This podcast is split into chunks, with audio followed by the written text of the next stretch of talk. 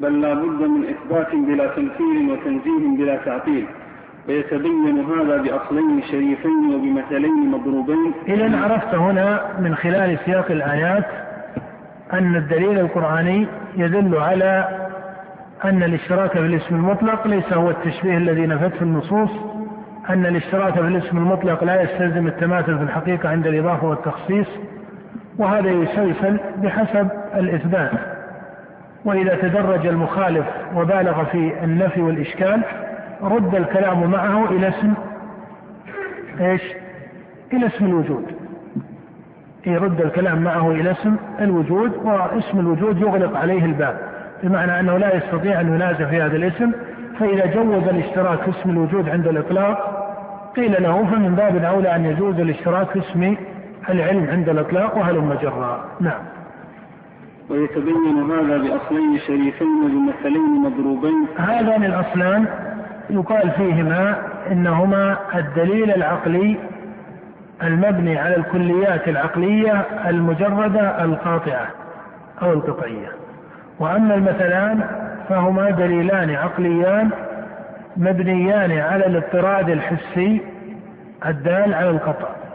وسبق معنا أن الدليل العقلي يكون قطعيا إذا بني على إيش؟ الكليات الضرورية من العقل. إذا بني على الضرورات المقدمات الضرورية في حكم العقل. من المقدمات العقلية الضرورية أن النقيضين لا يجتمعان ولا يرتفعان. هذه قضية عقلية قطعية ضرورية. لا تحتاج أن تستعمل لها قياسات حسية. لأنك إذا أردت أن تستعمل لها قياسات حسية لا تجد في الحس أصلا أن النقيضين اجتمعا ولا أن النقيضين إيش؟ لو قال لك قال أثبت أن النقيضين لا يجتمعان قيل هو المقصود النفي فكيف تطالب بما؟ بالإثبات. فهذا من مثال القطعيات العقلية. فإذا الأصلان فيهما تقرير بدليل عقلي مبني على على النظر العقلي المجرد عن الاضطرادات الحسية أو عن المعطيات الحسية. أما المثلان فهما مبنيان على المعطيات الحسية أو على الأمثلة الحسية المضطردة والقاضية بالقطع أيضا فيكون الدليل العقلي قطعيا من جهتين من جهة اضطراده الحسي ومن جهة ضرورته المجردة العقلية. هذا آه هذا الدليل العقلي بوجهي بعد الدليل الشرعي مقصود المصنف به أن يبين ماذا؟ في هذين الأصلين والمثلين. أن يبين أن التشبيه الذي نفته النصوص ليس هو الاشتراك في الاسم المطلق ويبين أيضا أن الاشتراك في الاسم المطلق لا يستلزم التماثل في الحقيقة عند الإضافة والتخصيص. نعم. قال فصل. قال فصل. فأما الأصلان فأحدهما أن يقال القول في بعض الصفات كالقول في بعض. نعم. هذا الأصل الأول. الأصل العقلي مبني على الضرورة العقلية. من جنس قولك إن النقيضين لا يجتمعان ولا إيش؟ ولا يرتفعان. فكذلك من ضرورات العقل المضطردة المعلومة بضرورة العقول أن القول في بعض الصفات كالقول في بعض بمعنى أنه إذا لم يلزم في بعضها التشبيه لزم أن الحكم يكون مضطردا وهلم جرا قال من قال من شراح هذه الرسالة إن هذا رد أو قصد به المصنف الرد على متكلمة الصفاتية الذين يثبتون بعض الصفات وينفون البعض الآخر. وجعلوا الأصل الثاني الذي قال فيه المصنف القول في الصفات كالقول في الذات قالوا هذا رد على نفاة الصفات. هو أن هذا رد وهذا رد هذا صحيح لكن أن يقال أن المصنف قصد بالأصل الأول الرد على متكلمة الصفاتية الذين يثبتون بعضا وينفون بعض فقط وأن الثاني رد على النفاة كالجهمية فقط هذا ليس بصحيح. والغريب أن الرسالة نفسها تمنع هذا لأنه في الأصل الأول وهو القول في بعض الصفات كالقول في البعض ذكر أن هذا الأصل يخصم به متكلمة الصفاتية من النفاة الذين يثبتون بعض الصفات وينفون بعضها وذكر بعد ذلك في نفس الأصل أنه يخصم به من ينفي الصفات ويثبت الأسماء.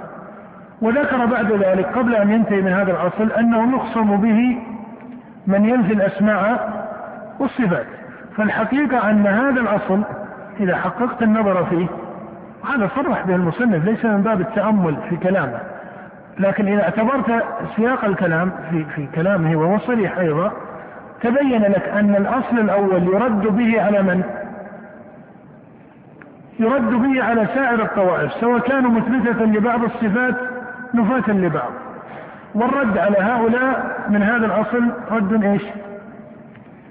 في إشكال أو يحتاج إلى تسلسل علمي أو أو مباشر. يعني بالعبارة المقربة رد مباشر. يعني كما تثبتون بعض الصفات ولم يلزم من ذلك التشبيه فأثبت البعض الآخر. أيضا هذا الأصل رد على من يثبت الأسماء وينفي الصفات كما ذكره المصنف عن جمهور المعتزلة أو عن عامة المعتزلة. وهو أيضا رد على من ينفي سائر الأسماء أو ينفي الأسماء أو الصفات كما سيأتي. فإذا لا يقال إن الأصل الأول رد على هؤلاء المتكلمين من الصفاتية وحدهم كأتباع أبي الحسن الأشعري إنما هو رد على جمهور الطوائف كما سيفصل. نعم. فإن كان المخاطب ممن يقر بأن الله حي بحياة عليم بدأ المصنف بحسب المذهب الأخف والمقارب مباشرة لهذا الأصل. قال فإن كان المخاطب ممن يقر بأن الله نعم. فإن كان المخاطب من يقر بأن الله حي بحياة عليم بعلم قدير بقدرة سميع بسمع بصير بصير ببصر متكلم بكلام مريد بإرادة ويجعل ذلك كله حقيقة وينازع في محبته ورضاه.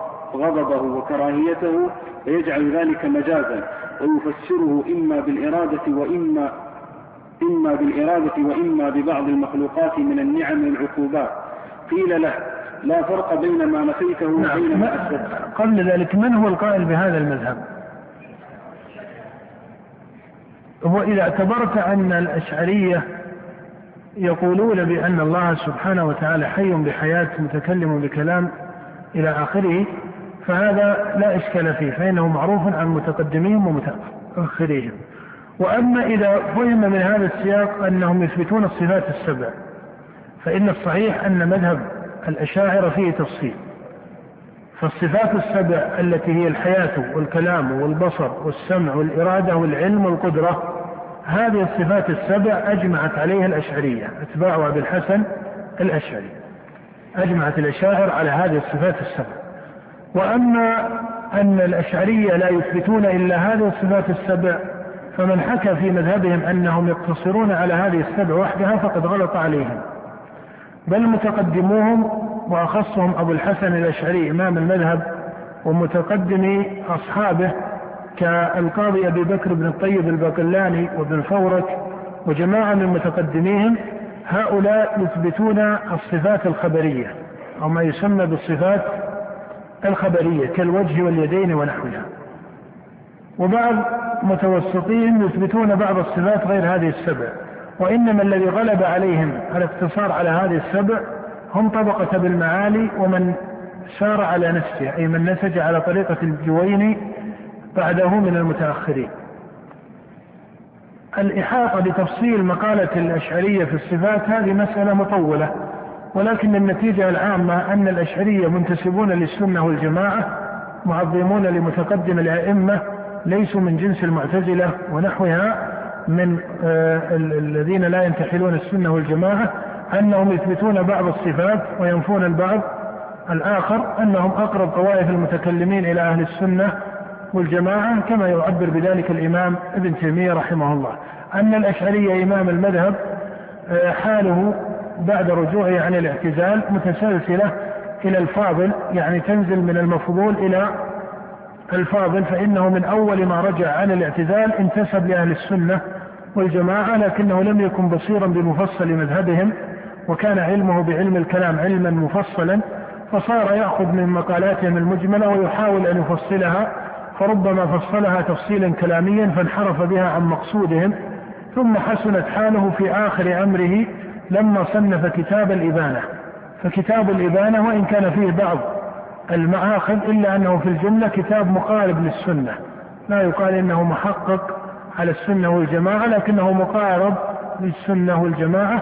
وقد قال الإمام ابن تيمية رحمه الله ما نصه. وأما من قال منهم يعني الأشعرية بكتاب الإبانة الذي صنفه الأشعري في آخر عمره ولم يظهر مقالة تناقض ذلك وهذا قيد مهم وهو قوله ولم يظهر مقالة تناقض ذلك.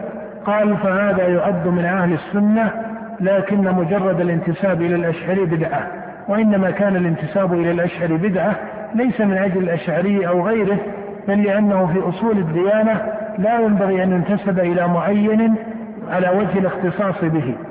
فإن قال قائل فقد انتسب من انتسب إلى الإمام أحمد وقالوا إنه إمام السنة قيل أن يقال عن الإمام أحمد أو عن الشافعي أو أبي حنيفة أو مالك أو غيرهم إنه من أئمة السنة وإمام أهل السنة هذا وجه. وأما أن يقال إن الحق في قول أحمد وكأنه اختص به فهذا إيش؟ فهذا هو البدعة ولذلك ابن تيمية لما ناظر من ناظر من المتكلمين والقضاة في العقيدة الواسطية والحموية وغيرها قال من قال له من قضاة المالكية والشافعية قل إن هذا معتقد أحمد بن حنبل. فقال لا هذا المعتقد معروف قبل أن يولد الإمام أحمد بن حنبل. فإذا لا يضاف إلى رجل حتى ولو كان صاحب سنة لا ينتسب إليه بخصوصه وكأن غيره من أهل السنة أو من الأئمة لا يمكن أن أو, أو ليس الحق معه. إنما الانتساب للمعين يكون في أمور الاجتهاد. يكون في أمور الاجتهاد لأنه لا غرو أن تقول إن فلانا أو إنك حنبلي أو شافعي في الفقه. لماذا؟ لأن الشافعي مجتهد في جمهور مسائل الفقه. فأنت وافقته أو انتسبت إليه فيما يختص به وهو اجتهاده. وأما العقائد والأصول الكبرى فليست من باب الاجتهاد ولذلك منع أن ينتسب لمعين أو أن يتعصب لمعين فيها فضلا عن أن يكون هذا المعين عنده إيش؟ عنده انحراف أو غلط أو عدم موافقة للسنة والجماعة والله أعلم. نعم. قيل له لا فرق بين ما نفيته وبين ما أثبته بل القول في أحدهما كالقول في الآخر. فإن قلت إن إرادته مثل إرادة المخلوقين فكذلك محبته ورضاه وغضبه وهذا هو التمثيل. وإن قلت له إرادة تليق به كما أن للمخلوق إرادة تليق به قيل لك وكذلك له محبة تليق به وللمخلوق محبة تليق به. وله رضا وغضب يليق به وللمخلوق رضا وغضب يليق به. نعم في القاعدة واحدة. والتفريق تحكم ومعلوم أن التحكم ممنوع في حكم العقل أي في النظم العقلية. التحكم ممنوع لابد من جواب عقلي وهذه مناظرة عقلية. إذا قال إنه يثبت المحا يثبت الإرادة قيل إن الله يقول منكم من يريد الدنيا ومنكم من يريد الآخرة فأثبت للمخلوق إرادة فلما لم يلزم أن تكون إرادة الرب كإرادة المخلوق؟ فإن قال إن الله له إرادة تليق به قيل هذا صحيح. ولكن لما لا تقول إن له محبة إيش؟ تليق به؟ فإن هذه في آية من كتاب الله منكم من يريد الدنيا أو تريدون عرض الدنيا والله يريد الآخرة. وكذلك قول رضي الله عنهم ورضوا عن هذه آية من القرآن وهذه آية من القرآن وهذه صفة وهذه صفة فالتفريق بينهما من باب التحكم. نعم. غليان دم القلب لطلب الانتقام. قيل له والإرادة ميل النفس إلى جلب منفعة وإن كان الغضب غليان دم القلب قيل هذا تعريف منك للغضب بمعناه الكلي الذهني أم بمعناه المضاف المخصص المخلوق بمعناه المخصص المخلوق وإلا يمكن أن يقول, يقول قائل وحتى الحياة فإنك تقول إن, إن, إن الله سبحانه وتعالى ذكر أن الحياة مخلوقة أليس كذلك؟ أليس كذلك؟ ذكر الله سبحانه وتعالى الذي خلق الموت إيش؟ والحياة فالحياة ذكرت مخلوقة في القرآن ومع أنك تقول إن الله حي بحياة فهل الحياة التي أضيفت إلى الله هي الحياة المخلوقة؟ الجواب لا فإذا هذا التعريف الغضب إلى آخره هذا تعريف للمخلوقات وليس من باب ما يلزم في حق الخالق تعالى الله عن ذلك. نعم. فإن قلت هذه إرادة المخلوق قيل لك وهذا غضب غضب المخلوق. وكذلك يلزم بالقول في كلامه وسمعه وبصره وعلمه وقدرته. إن نفى عن الغضب والمحبة والرضا ونحو ذلك ما هو من خصائص المخلوقين فهذا منتف عن السمع والبصر والكلام وجميع الصفات. وإن قال إنه لا حقيقة لهذا إلا ما يختص بالمخلوقين فيجب نفيه عنه. قيل له وهكذا السمع والبصر والكلام والعلم والقدرة. نعم إن قال إنه لا يوجد للمحبة والرضا إلا صورة أو معنى واحدا وهو المعنى اللائق بالمخلوق. قيل فيلزمك أن تقول إنه لا يوجد للسمع والبصر إلا إيش؟ معنى واحدا. فلما وسع في عقلك أن يكون للسمع وللبصر ونحوها أكثر من مراد بحسب الإضافة والتخصيص ولم يلزم أو لم يصح ذلك في حكم المحبة والرضا ونحوها. نعم. فهذا المفرق بين بعض الصفات وبعض. يقال له فيما نفاه كما يقوله هو لمنازعه فيما أثبته. فإذا قال المعتزلي ليس له إرادة ولا كلام قائم به لأن هذه الصفات لا تقوم إلا بالمخلوقات فإنه يبين للمعتزلي أن هذه الصفات يتصف بها القديم ولا تكون كصفات المحدثات. فهكذا يقول فإنه فإنه قبل السطرين. فإنه يبين يبين نعم. يعني هذا المتكلم من الصفاتية المنتسب للسنة والجماعة ولكنه لم يحقق أصولهم. من أصحاب الأشعري يقول المصنف إنه إذا ناظر الأشعري من هو من المعتزلة؟ وقال المعتزلي إنه ليس له إرادة ولا كلام إلى آخره. قال له هذا المتكلم من الصفاتية إن هذه الصفات يتصف بها القديم ولا تكون كصفات المحدثات. وهذا الجواب من هذا الصفاتي المتكلم جواب صحيح أو غير صحيح. جواب صحيح لكنه يجب أن يضطرد فإن الحق لا بد أن يكون مضطردا قال المصنف هذا جواب صحيح لكن لا بد أن يطرده في بقية الصفات. نعم. فهكذا يقول له المثبتون لسائر الصفات من المحبة والرضا ونحو ذلك. يعني ما كان جوابه للمعتزلي فهو جواب أهل السنة له. نعم. فإن قال تلك الصفات أثبتها بالعقل لأن فإن قال تلك الصفات أثبتها بالعقل لأن الفعل الحادث دل على القدرة. والتخصيص دل على الإرادة والإحكام دل على العلم.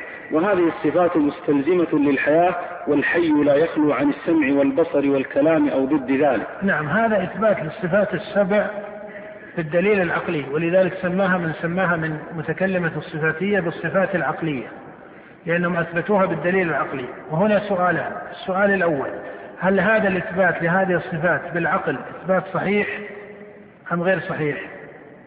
الجواب أنه إثبات صحيح. صحيح من جهة الطريقة وصحيح من جهة أن العقل يمكن أن يستدل به على إثبات بعض الصفات الثابتة في الشريعة. السؤال الثاني هل العقل يدل على هذه الصفات وحدها أم أنه يدل على هذه الصفات السبع ويمكن أن يدل على غيرها؟ الجواب الثاني أنه يمكن أن يدل على غيرها كالعلو فإن علو الله سبحانه وتعالى يثبت بالعقل. وإن كان لا يلزم من ذلك أن كل صفة معينة في القرآن يمكن أن يدل عليها العقل ابتداء. بل هناك صفات لو لم يخبر الله بها في القرآن هل يمكن للعقل أن يبتدئ القول فيها؟ الجواب لا. كالنزول المذكور في حديث النبي صلى الله عليه وسلم ونحو ذلك كالإتيان والمجيء إتيان الله ومجيء وجاء ربك والملك هذه الصفات وأمثالها صفات لا تثبت بالعقل وإن كان إذا ذكرها القرآن والسنة فإن العقل لا يمكن أن يكون منافيا لها. فاذا يقال لهؤلاء من متكلمه الصفاتية المنتسبين للسنة والجماعة إن هذه الصفات نعم تثبت بالعقل لكن العقل يدل على غير هذه الصفات. هذه جهة. الجهة الثانية أنه لو فرض جدلا لو فرض جدلا أن العقل لا يدل إلا على هذه الصفات وحدها. فهل المعتبر في صفات الله العقل أم المعتبر الشرع؟ لا شك أن المقدم هو الشرع والعقل وإن جوز الاستدلال به إذا أمكن فإنه لا شك أن الحق معتبره الأول هو القرآن. فإن قيل فهنا يقال لو فرض جدلا أن العقل لا يدل إلا على هذه السبع وحدها فإن غيرها من الصفات يثبت بما بالشرع. فلما جوز أن تثبت الصفات بالعقل ومنع أن تثبت الصفات بماذا؟ بالكتاب والسنة مع أن التحقيق أن العقل يمكن أن يدل على غير هذه الصفات. نعم. قال له سائر الإثبات لك جوابان أحدهما أن يقال عدم الدليل المعين لا يستلزم عدم المدلول المعين. لا يستلزم عدم المدلول. هذا من باب الجواب من باب المنع أو من باب التسليم الجدلي. طرق المناظرة تكون على جهات. المنع قلب منع الدليل المنع يعني منع الدليل. القلب أي قلب الدليل. التسليم ثم مناقضة الدليل. التسليم جدلا هنا يقول المصنف عدم الدليل المعين. يعني لو سلمنا لك جدلا أن العقل لا يدل إلا على هذه الصفات السبع وحدها فإن عدم الدليل المعين الذي هو هنا إيش؟ العقل. لا يدل على عدم المدلول الذي هو ثبوت الصفات لأنه يمكن أن هذه الصفات تثبت بدليل آخر. فهنا تكون القاعدة في الدليل أن عدم الدليل المعين لا يستلزم عدم المدلول. لما؟ لما؟ لأنه يمكن أن يثبت المدلول بغير هذا الدليل المعين. وغاية ما يمكن أن يقال إن العقل دليل. فمن باب أولى أن يقال إن القرآن إيش؟ دليل مع أن تسمية العقل دليل المسألة فيها تفصيل. لكن لو سلم وقيل العقل دليل في هذا الباب والقرآن إيش؟ دليل. فعدم الدليل المعين الذي هو العقل لا يستلزم عدم المدلول الذي هو ثبوت غير هذه الصفات السبع لكونها تثبت بدليل آخر وهو الشرع أو الدليل السمعي. نعم.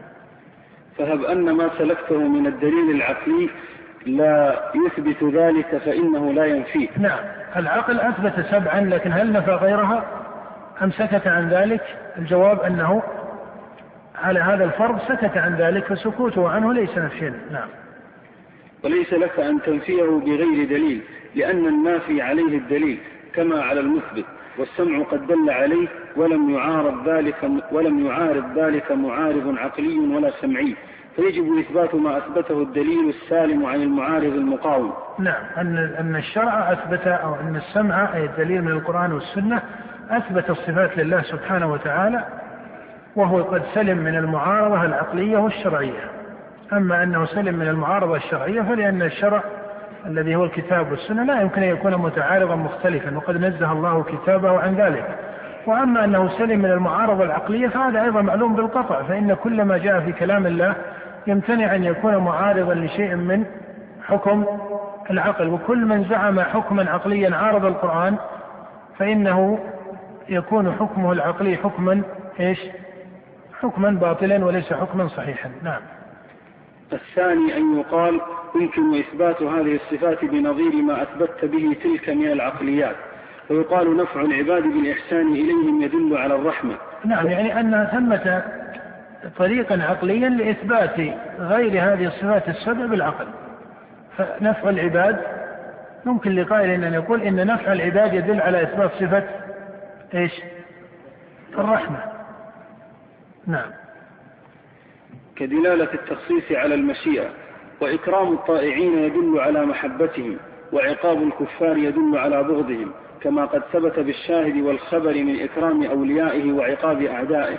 والغايات المحمودة في مفعولاته ومأموراته وهي ما تنتهي إليه مفعولاته ومأموراته من العواقب الحميدة تدل على حكمته البالغة كما يدل التخصيص على المشيئة وأولى لقوة العلة الغائية. ولهذا كان ما في القرآن من بيان ما في مخلوقاته من النعم والحكم أعظم مما في القرآن من بيان ما فيها من الدلالة على محض المشيئة. وإن نعم. ولذلك آه، هذه الطرق في إثبات بعض الصفات غير الصفات السبع حقيقتها أنها من جهة العقل أقرب من بعض الصفات التي أثبتوها. فإن إدراك العامة من المخاطبين أو من المسلمين أن إكرام الطائعين وعقوبة الظالمين والكافرين به سبحانه وتعالى تدل على محبته الأولى والثانية تدل على غضبه ونحو ذلك. هذا أقرب إلى بصائق العامة وبصائق عقول العامة من كلمة التخصيص يدل على إيش؟ الإرادة. ربما لا يستوعبون معنى هذه الكلمة أصلا ما معنى التخصيص وعلاقة التخصيص بالإرادة فتحتاج إلى شرح. فالمقصود كذلك مسألة الحكمة وما في ما تنتهي إليه مفعولات ولهذا من فقه المصنف أنه عبر هنا بالانتهاء. فإن بعض الأمور قد تبتدئ ويكون ظاهرها في حق بني آدم أنها إيش؟ ليست خيرا لهم. كالإفك الذي وقع في حق عائشة رضي الله تعالى عنها ومع ذلك قال الله فيه إن الذين جاءوا بالإفك عصبة منكم. ماذا؟ قال لا تحسبوه شرا لكم بل هو خير لكم. نعم. وإن كان المخاطب ممن ينكر الصفات ويقر بالأسماء كالمعتزلي الذي يقول إنه حي عليم قدير وينكر أن يتصف بالحياة والعلم والقدرة. نعم هذا انتقال للقسم أو للطائفة الثانية التي يرد عليها بهذا الأصل والحقيقة أن الرد عليها بهذا الأصل يتحقق فيما يذكره المصنف في كلامه الآتي. نعم. قيل له لا فرق بين إثبات الأسماء وب... لا فرق بين إثبات الأسماء وبين إثبات الصفات فإنك إن قلت إثبات الحياة والعلم والقدرة يقتضي تشبيها وتجسيما لأننا لا نجد في الشاهد متصفا بالصفات إلا ما هو جسم. قيل لك ولا تجد في الشاهد ما هو مسمى بأنه حي عليم قدير إلا ما هو جسم. فإن نفيت ما نفيت لكونك لم تجده في الشاهد إلا لجسم فانفي الأسماء. بل وكل شيء لأنك لا تجده في الشاهد إلا لجسم. نعم فإن هذا الباب باب واحد. بمعنى أن قوله في الصفات مبني على مسألة الاشتراك. فيقال له فكذلك إذا زعم أن هذه الصفات لا توجد في الشاهد إلا وتكون من باب التركيب أو من باب الأعراض القائمة بالأجساد وهذا ما يسمى بدليل الأعراض عندهم فإن الجواب هنا يقال وكذلك هذه الأسماء التي تستعملها إثباتا عندك فإنها لا تستعمل في الشاهد المخلوق إلا في حق هذه الأجسام المخلوقة فإن بني آدم وغيرهم من الحيوان يقال إن هذا حي ويقال عن هذا إن الآدمي يعلم ويقدر إلى غير ذلك وأن الآدمي حي وأنه حليم وأنه قدير. بقدرته البشرية ونحو هذا. فالمقصود أن هذا الاسم سواء سمي اسما أو سمي صفة فإن بابه واحد من جهة امتناع الاشتراك في الاسم المطلق آه، إذا كان هو الشبهة التي يبني عليها هؤلاء منعهم لهذا الإثبات. نعم. فكل ما يحتج به من نفى الصفات يحتج به نافي الأسماء الحسنى فما كان جوابا لذلك كان جوابا لمثبت الصفات. وإن كان المخاطب من الغلاة نفاة الأسماء والصفات وقال لا أقول هو موجود ولا حي ولا عليم ولا قدير بل هذه الأسماء لمخلوقاته أو هي مجاز لأن إثبات ذلك يستلزم لأن إثبات ذلك يستلزم التشبيه بالموجود الحي العليم القدير. قيل له وكذلك إذا قلت ليس بموجود ولا حي ولا عليم ولا قدير كان ذلك تشبيها بالمعدومات وذلك أقبح من التشبيه بالموجودات. نعم بل يلزمه ما شر ما فر منه. ولهذا قدم المصنف أنهم يفرون من شيء فيقعون في نظيره أو في شر منه. ومما يمكن أن يقال في الطائفة الثانية والطائفة الثالثة من نفاة الصفات مثبتة الأسماء أو نفاة الأسماء والصفات أن يقال إنكم تقولون إن الله إيش؟ يعني كما يقال لمتكلمة الصفاتية إنكم تقولون إن الله حي بحياة فيلزم أن تقولوا إنه إيش؟ إن له محبة تليق به إلى غير ذلك. فيقال في الطائفة الثانية وفي الطائفة الثالثة إنكم تقولون إن الله سبحانه وتعالى موجود بوجود يليق به. أليس كذلك؟ لأن مسألة الوجود كما أسلفنا لا يمكن لأحد أن ينازل فيها أو يناظر فيها أو ينازع فيها.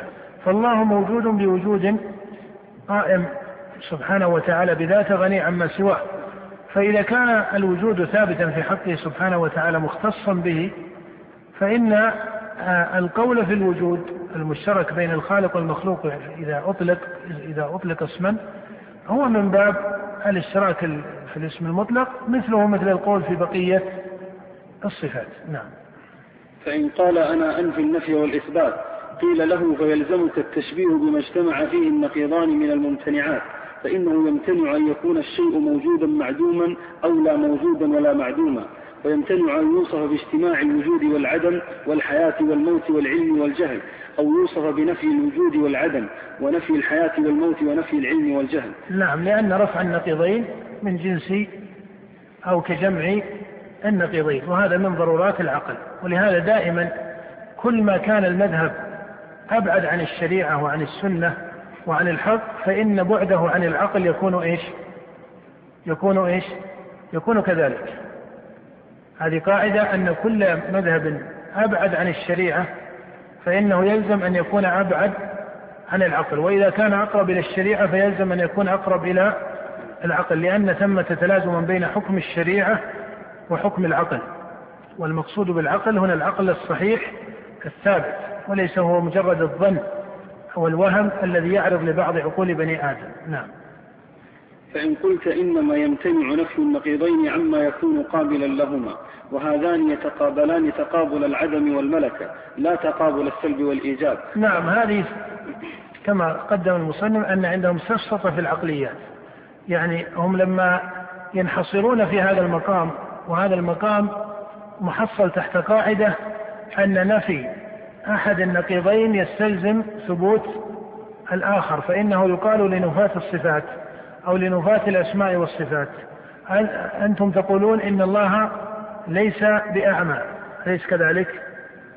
هم يقرون بأن الله سبحانه منزه عن عن العمى فيلزم أن يكون ماذا؟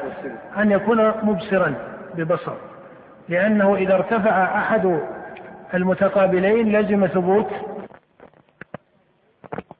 المجادلة أي أن معشر أنكم معشر المعتزلة تتفقون مع عامة المسلمين بل وعامة المقرين بربوبية الله أن الله منزه عن النقص ومن النقص أنه منزه ومن النقص ومما ينزه عنه من النقص تنزيهه سبحانه وتعالى عن العمى.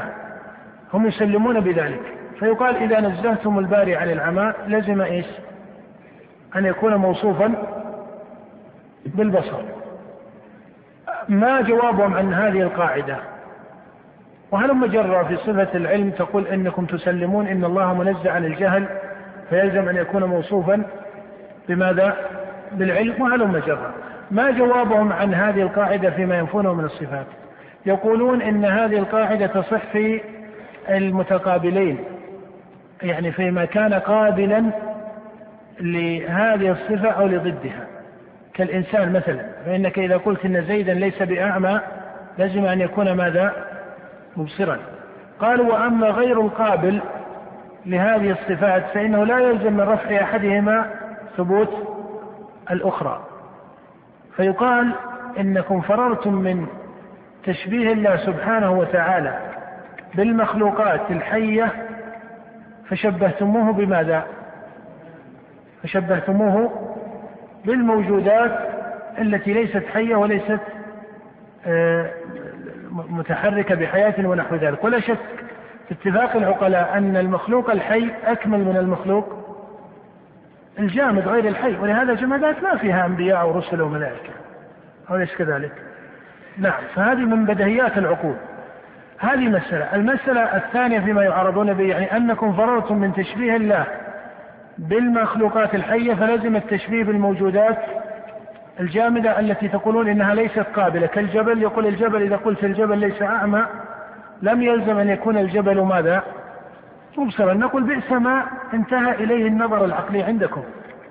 لأن الجبل ليس بأكمل من من ماذا؟ يعني إذا قلتم إن هذا تشبيه بالإنسان فيلزم أن تكون ما فررتم إليه تشبيه بماذا؟ يعني إذا قلتم إن هذا الإثبات تشبيه له بالإنسان قيل فطريقتكم الثانية في عدم القابلية تشبيه له بماذا؟ بالجماد مما يدل على أن أن أن الترتيب العقلي في أصله غلط. لأنه هل المقصود شرعا وعقلا أن ننزه الله سبحانه وتعالى عن مشابهة بني آدم فقط أم المقصود شرعا وعقلا وفطرة أن ننزه الله عن مشابهة كل شيء أو أي شيء سواء كان هذا الشيء حيا أو ميتا أو جمادا أو مخلوقا أو متصور الخلق أو مفروضا في الذهن. أيهما؟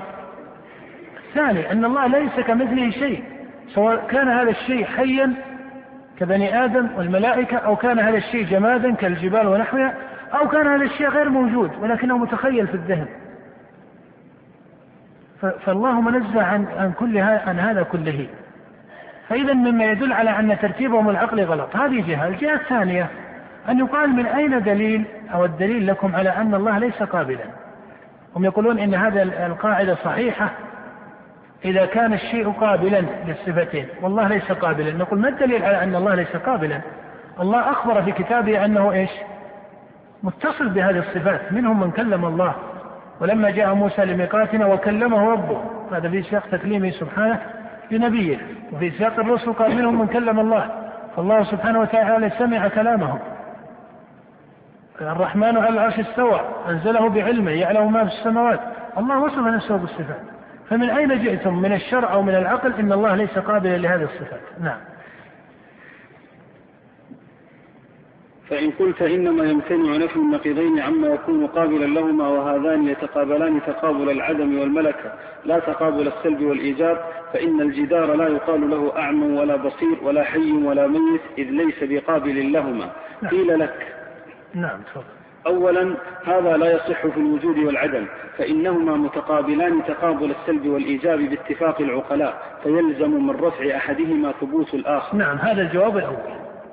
أن مسألة التفريق بين تقابل العدم والملكة وتقابل السلب والإيجاب وأن زيدا إن قلت إنه ليس بأعمى لازم أن يكون مبصرا بخلاف الجبل ونحو ذلك. يقول هذه في مسألة العمى والبصر ونحوه لكن عندنا بعض المقدمات لا يمكن أن ينازع فيها أنها من باب تقابل السلب وإيش؟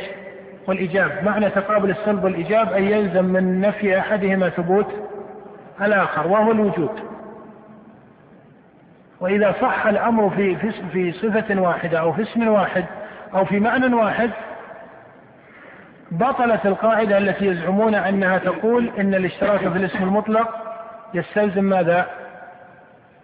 التماثل في الحقيقة عند الإضافة والتخصيص. فالإبطال الأول بمسألة الوجود ولذلك قلت سابقا إن المصنف غني بتقرير مسألة الوجود ليس من باب عناية المتكلمين، المتكلمون ولا سيما غلاتهم يعنون بتقرير مسألة الوجود لذاتها. المصنف يقول لا مسألة وجود الله هذه مسألة فطرية. لسنا نريد أن نثبت أدلة على وجود الله.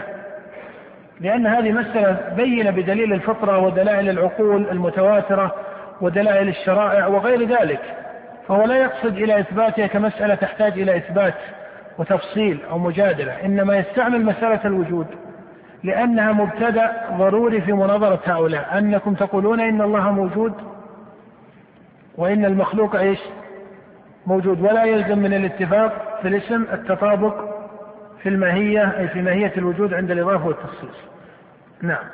وأما ما ذكرته من الحياة والموت والعلم والجهل فهذا اصطلاح اصطلحت عليه المتفلسفة المشاؤون والاصطلاحات إشارة هنا إلى منزع هذه الطرق والسفسطة العقلية أنها ليست من أوائل عقولهم وإنما تلقوها عن مقدمات مشائية والمشاؤون هم أتباع أرسطو طاليس من الفلاسفة اليونان نعم. والاصطلاحات اللفظية ليست دليلا على نفي الحقائق العلمية. هذه قاعدة من قواعد العقل. الاصطلاحات اللفظية ليست دليلا على نفي الحقائق العقلية لأن الحقائق العقلية حقائق عقلية مشتركة في العقل البشري. سواء عبرت عنها بلسان العرب أو بلسان غير العرب عبرت عنها بمصطلح متقدم أو مصطلح متأخر إلى آخره. ولذلك يقال علم المنطق أن أرسطو طاليس هو الذي وضع المنطق ثم جاء من يسمى بالمعلم الثاني وهو أبو نصر الفارابي وجاء ابن سينا وأكمل نظمه. هذا ما كان من هذا المنطق صحيحا وبعض هذا المنطق صحيح. مقدمات عقلية أساسية ما فيها إشكال. وبعضها من حكمهم ومعانيهم وأحكامهم. فالمقصود أن ما كان من هذا المنطق صحيحا فليس صحيحا أن أرسطو وضعه هو موجود لكن أرسطو اصطلح عليه. كما أنك تقول أن الخليل بن أحمد هو الذي وضع هذه البحور من الشعر وعلم العروض.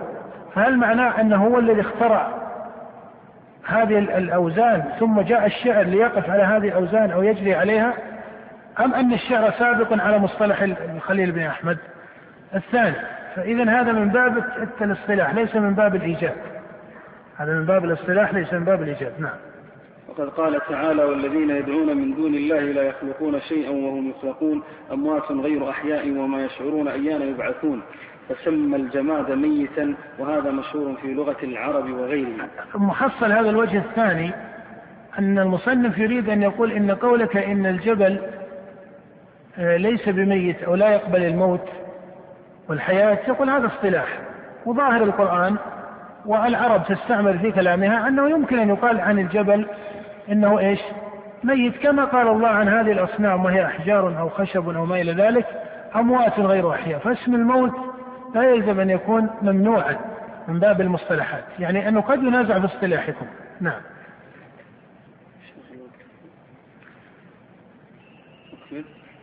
أكمل. أكمل. أكمل شوي بس خلنا استكمل وقيل لك ثانيا فما لا يقبل الاتصاف بالحياة والموت والعمى والبصر ونحو ذلك من المتقابلات أنقص مما يقبل ذلك. فالأعمى الذي لا يقبل فالأعمى, فالأعمى الذي يقبل الاتصاف بالبصر أكمل من الجماد الذي لا يقبل واحدا منهما. فأنت فررت من تشبيهه بالحيوانات القابلة لصفات الكمال ووصفته بصفات الجمادات التي لا تقبل ذلك. وهذا بين كما سبق. وأيضا وأيضا فما لا يقبل الوجود والعدم أعظم امتناعا من القابل للوجود والعدم. بل ومن بل ومن بل ومن. بل ومن اجتماع الوجود والعدم ونفيهما جميعا. فما نفيت عنه قبول الوجود والعدم كان أعظم امتناعا مما نفيت عنه الوجود والعدم. وإذا كان هذا ممتنعا في صرائح العقول فذلك أعظم امتناعا.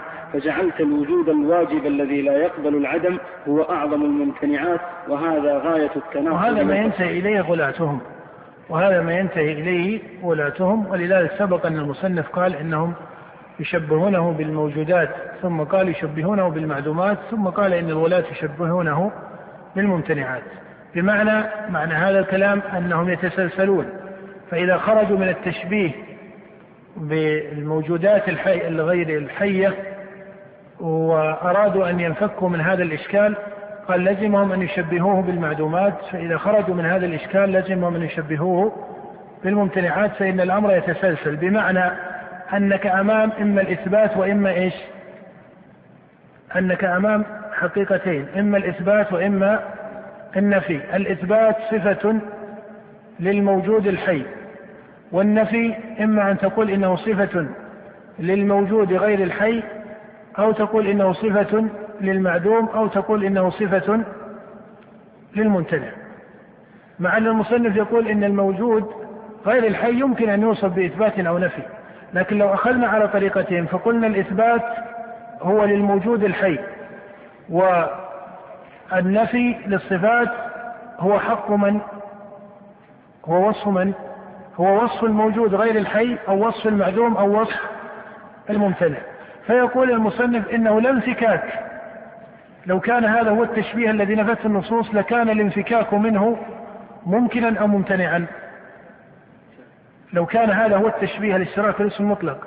لو كان هو التشبيه الذي نفته النصوص لكان الانفكاك منه ممكنا أو ممتنعا؟ لكان الانفكاك منه ممتنعا لأنك إن أثبت شبهت بالموجودات الحية وإن نفيت شبهت بغير الموجودات بالموجودات غير الحية أو شبهت بماذا؟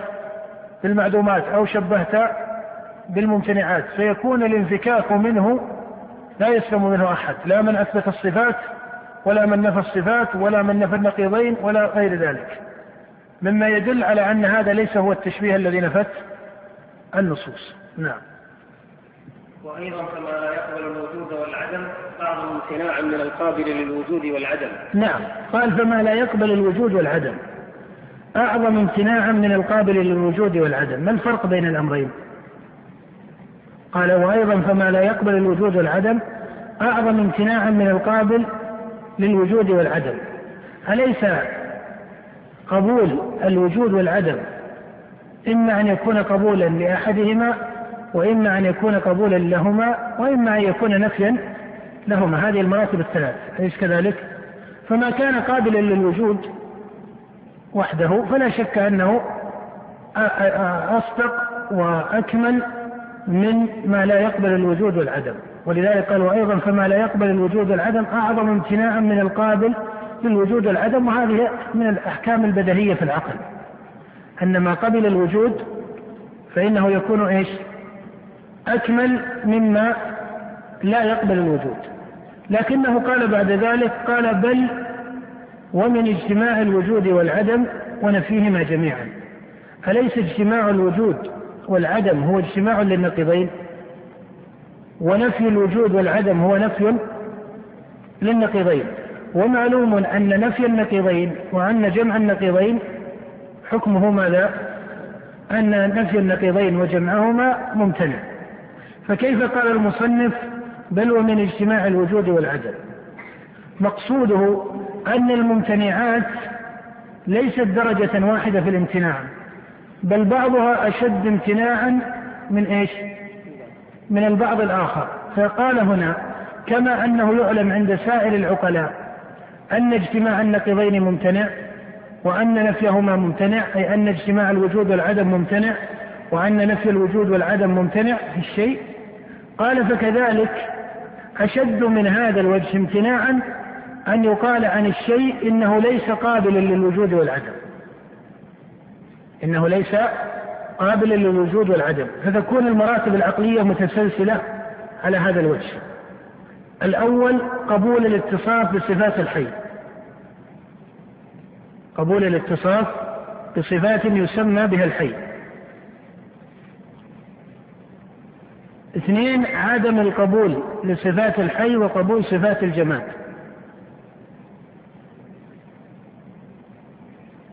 الثالث عدم القبول لصفات الجماد برفع النقيضين ومعلوم أن رفع النقيضين إيش؟ ممتنع، هل هذا هو أشد درجات الامتناع؟ هل رفع النقيضين هو أشد درجات الامتناع؟ الجواب لا، الدرجة الرابعة هي أشد منه، ما هي الدرجة الرابعة؟ عدم القبول للنقيضين. عدم القبول للنقيضين. عدم القبول للصفة أعظم من إيش؟ من نفي الصفة. فكما أن نفي النقيضين ممتنع وجمعهما ممتنع فكذلك أشد من هذا وهذا امتناعا أن يقال إنه ليس قابلا للنقيضين. إنه ليس قابلا للنقيضين مع أن الثلاثة عدم قبول النقيضين أو رفع النقيضين أو جمع النقيضين كل الثلاثة تسمى إيش؟ كلها ممتنعة لكن أشدها امتناعا هو عدم القبول. فهذا امتناع من وجهين من جهة القبول ومن جهة الوجود. هذا فيه امتناع من إيش؟ فيه امتناع من من وجهين عدم فرض القبول وعدم تصور الوجود. أما النقيضان فإنك يمكن أن تفرض إذا إذا لم تقل بنفي قبولهما إنما قلت برفع النقيضين فإنك هنا منعت إيش؟ التصور فيكون تصور النقيضين على حالة من الاجتماع ممتنعا. أما الفرض فإنه رفع هنا أو لم يرفع لم يرفع. قد يقول قائل هل معنى هذا أن إذا لم نقل برفع النقيضين أن هذا ممكن الجواب لا. لماذا؟ لأن الذهن يفرض على جهتين. الجهة الأولى ما يسمى فرض الذهن والجهة الثانية ما يسمى تصور الذهن. الذهن تصوره يكون للممكنات أم يمكن أن يرد في الممتنعات؟ فقط في الممكنات. أما فرض الذهن فإن الذهن يفرض الممتنعات. ما معنى ما الفرق بين فرض الذهن وتصور الذهن؟ فرض الذهن هو الخاطر الأول من الوهم العقلي الذي يرد على الذهن. فإذا أدخله نظام التصور امتنع تصوره. بمعنى إذا عرض على الذهن قيل جمع النقيضين. هذا الخاطر الأول الذي يرد على الذهن يسمى إيش؟ يسمى فرضا. إذا أدخله العقل لنظام التصوير هل يمكن أن يتصور صورة يجتمع فيها النقيضان؟ الجواب لا. ولذلك ابن تيمية وغيره من النظار تجدهم يقولون إن الذهن يفرض المحال. إن الذهن إيش؟ يفرض المحال يعني يفرض الممتنع. فيقول المصنف إن رفع النقيضين يمكن فرضه في الذهن وإن كان يمتنع إيش؟ تصوره فضلا عن امتناع أحسنت فضلا عن امتناع وجوده. إن جمع النقيضين أو رفع النقيضين يفرضه الذهن والذهن لا عبرة بفرضه لأنه يفرض المحال لكنه يفرضه الذهن وإن كان يمنع التصور له فضلا عن امتناع إيش؟ وجوده.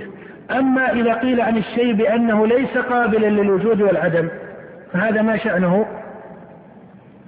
إذا قيل للذهن يمتنع وجوده وعدمه يعني يمتنع قبوله للوجود والعدم إذا عبر بلفظ القبول فإنه يمتنع فرضه ويمتنع تصوره فضلا عن امتناع وجوده. ومعلوم أن ما يمتنع في العقل مجرد الفرض له حتى ولو كان الفرض محالا فإنه أعظم امتناعا مما يمكن أن يفرضه العقل وإن كان يمتنع وجوده. هذا من باب أن المصنف يريد أن يصل إلى أن هؤلاء إذا تسلسل عليهم الأمر ففروا من التشبيه كما يزعمون وإلا في الباب ليس من باب التشبيه أصلا. قال لو فروا من التشبيه بالموجود الحي لشبهوا بإيش؟ بالجمال. فإن فروا من ذلك شبهوا بالمعدوم. فإن فروا من المعدوم إلى الممتنع شبهوه بأول درجات الممتنع وهو رفع النقيضين. فإن فروا من التشبيه برفع النقيضين شبهوه بما هو أعظم امتناعا وهو ماذا؟ ما لا يقبل النقيضين. فتكون الدرجة الثالثة رفع النقيضين وتكون الدرجة الرابعة عدم القبول للنقيضين وهذا هو أشد الدرجات امتناعا. نعم. نعم قال ومن باب بل ومن اجتماع. بل ومن اجتماع الوجود والعدم فنفيهما جميعا. فما نفيت عنه قبول الوجود والعدم كان أعظم امتناعا مما نفيت عنه الوجود والعدم. ما الفرق بين السياقين السياق الأول فما نفيت عنه لم يقل الوجود والعدم بل قال فما نفيت عنه قبول الوجود. فإنه أعظم مما نفيت عنه الوجود. الأول نفيت عنه الفرض الذهني فضلا عن التصور والثاني نفيت عنه التصور فضلا عن الوجود. نعم. وإذا كان هذا ممتنعا في صرائح العقول فذلك أعظم امتناعا. وإذا كان هذا أي الثاني وهو رفع النقيضين ممتنعا في صرائح العقول فإن ذلك الذي هو عدم القبول للنقيضين أعظم امتناعا. نعم. جعلت الوجود الواجب الذي لا يقبل العدم هو أعظم الممتنعات. هذا أعظم الممتنعات. ما هو أعظم الممتنعات؟ هو ما لا يقبل الوجود والعدم. ولك أن تقول هو ما لا يقبل النقيضين. نعم. وهذا غاية التناقض والفساد. وهؤلاء الباطنية وهؤلاء الباطنية منهم من يصرح برفع النقيضين الوجود والعدم ورفعهما كجمعهما. فإنه ليس هناك فرق لأن رفع النقيضين كجمعهما. نعم. ومنهم من يقول لا أثبت واحدا منهما وامتناعه عن إثبات أحدهما في نفس الأمر لا يمنع, لا يمنع تحقق واحد منهما في نفس الأمر وإنما هو كجهل الجاهل وسكوت الساكت الذي لا يعبر عن الحقائق. وهذا من باب التحكم. هذا من باب التحكم. ولذلك من الطرق التي يسلكها بعض الغلاة من الباطنية في هذا الباب أنهم يمنعون هذه من الطرق التي يعتبرها بعض الغلاة من المخالص لهم أنهم يمنعون إجراء الأحكام العقلية على هذه المسائل ويجعلون الأمر من باب التفسير الباطني المحض الذي لا يعتمد لا على تفسير اللغة للقرآن ولا على تفسير وحكم العقل. فينفكون عن الحقائق العقلية ويزعمون أن الحقائق العقلية حقائق ليست مناسبة لمسائل الربوبية وما إلى ذلك. وهذا لا شك أنه تحكم على العقل لأنه يستلزم إبطال الحقائق. فإن الحقائق إذا لم تعلم بالشرع ولم تعلم بالعقل فإنه يمتنع العلم بها. فإن الحقائق إذا لم تعلم لا بالشرع ولا بالعقل امتنع العلم بها وأما قول من يقول إن الحكم العقلي حكم قياسي إن من يقول إن الحكم العقلي حكم قياسي على الموجودات وعلى المشبهات وعلى المخلوقات والله منزع عن هذا القياس فماذا يقال له؟ ماذا يقال له؟ يقال له هذا غلط الحكم العقلي ليس بالضرورة أن يكون حكما قياسيا وإن كان من أحكام العقل القياس على الشاهد ونحو ذلك فهذا باب آخر لكن هناك أحكام عقلية ضرورية ليست مبنية على الحكم للشاهد وهي الأحكام العقلية الأولى كالقول بأن النقيضين يمتنع اجتماعهما ويمتنع ارتفاعهما أن القابل أو أن الحي إذا إذا نفيت عنه أحد الصفتين لازم القبول الأخرى وهذا مجرى هذه أحكام عقلية أولى ليست مبنية على القياس الحسي المعين وإن كان القياس إذا كان مضطردا عن الحسي فإن حكمه يكون قطعيا. نعم. وإذا كان ما لا يقبل الوجود ولا العدم أعظم امتناعا مما يقدر قبوله لهما مع نفيهما عنه فما يقدر لا يقبل الحياة ولا الموت ولا العلم ولا الجهل ولا القدرة ولا العجز ولا الكلام ولا الخرس ولا العمى ولا البصر ولا السمع ولا الصمم. أقرب إلى المعدوم والممتنع مما يقدر قابلا لهما مع نفيهما عنه. نعم يعني أن من كان مخالفا ومخالفته بنفي الصفات وقال إن الله سبحانه وتعالى توفى عنه هذه الصفات كما تقوله ولاة المعتزلة أنهم ينفون الصفات مطلقا عن الله أي قيام الصفات بالذات. فيقال هنا سؤال عندنا النفي وعندنا القبول لهذه الصفات فهل أنتم تنفون هذه الصفات مع إمكان قبولها أم تنفونها مع امتناعها؟ فإن قالوا إنها تنفى مع إمكان قبولها كان هذا تناقضا. لأن ما أمكن له سبحانه وتعالى من الصفات اللازمة كان إيش كان إيش؟ واجبا ما أمكن له سبحانه وتعالى من الصفات اللازمة فإنه يكون واجبا. وإن قالوا إنها تنفى عنه سبحانه وتعالى لعدم إمكانها فإن هذا تشبيه بما هو أنقص من الممكن القابل لهذه الصفات فيلزم على هذا أن يكون المخلوق متصفا بكمالات يمتنع تحققها لمن؟ يمتنع تحقق أصل هذا الكمال اللائق بالله سبحانه وتعالى له سبحانه وتعالى. فيكون هذا من باب التشبيه بما؟ من باب التشبيه بالجمادات فضلا عما قد يكون فوقها من المعدومات والممتنعات. نعم. وحينئذ فنفيهما مع كونه قابلا لهما أقرب إلى الوجود والممكن نعم يعني لو قلتم آه، معشر نفاة الصفات بأنه تنفى عنه الصفات وهو قابل لها لكان هذا من حيث العقل الضروري أكمل من أن يقال إنها تنفى عنه لأنه ليس قابلا لها لأن عدم قبوله للكمال أشد نقصا من نفي الكمال مع القول بإيش؟ مع القول بإيش؟ بإمكانه. إذا قلت عن شيء ولله المثل الأعلى إنه ينفى عنه هذا الكمال كالعلم أو الحكمة أو ما إلى ذلك لأنه ليس قابلا له. أو قلت عن شيء بأنه لا يتصف بالعلم مع أنه قابل له. فأيهما أكمل؟ الثاني أو الأول؟ الثاني. يعني ما نفيت عنه الصفة من صفات الكمال لا لعدم قبوله لها وإنما لعدم قيامها به مع إمكانها. فهذا أكمل من أن يقال إن هذه الصفة ممتنع إن هذه الصفة منفية لأنه إيش؟ ليس قابلا لها. لأنه ليس قابلا لها. ولذلك يقال إن هذه الطريقة أنقص. فإن قالوا إنها منفية عنه مع أنه قابل لها قيل هذا تحكم فإن ما أمكن له سبحانه وتعالى وجب. ولذلك المصنف في هذا المقطع من كلامه يغلق على المعتزلة مسألة الجزاء فإنه يقول إما أن تنفوا الصفات وتقولون إيش؟ إنه ليس قابلا إن إن سبب النفي هو عدم قبوله لها. فهذا أشد نقصا من كونه قابلا لها. وإما أن تقولوا إنها تنفى عنه الصفات وهو قابل لها. فإذا قلتم إنه قابل لها ونفيتم تناقضتم. لماذا تناقضوا؟ قال لأن الله ليس كخلقه. فإن الآدمي لك أن تقول إنه ليس عالما وهو قابل للعلم. بخلاف الباري سبحانه وتعالى فإنه يمتنع أن يقال إنه لا يتصف بالعلم وهو قابل له. فإنما أمكن أي ما فرض إمكانه في حقه من الصفات اللازمة فإنه يكون واجبا. نعم.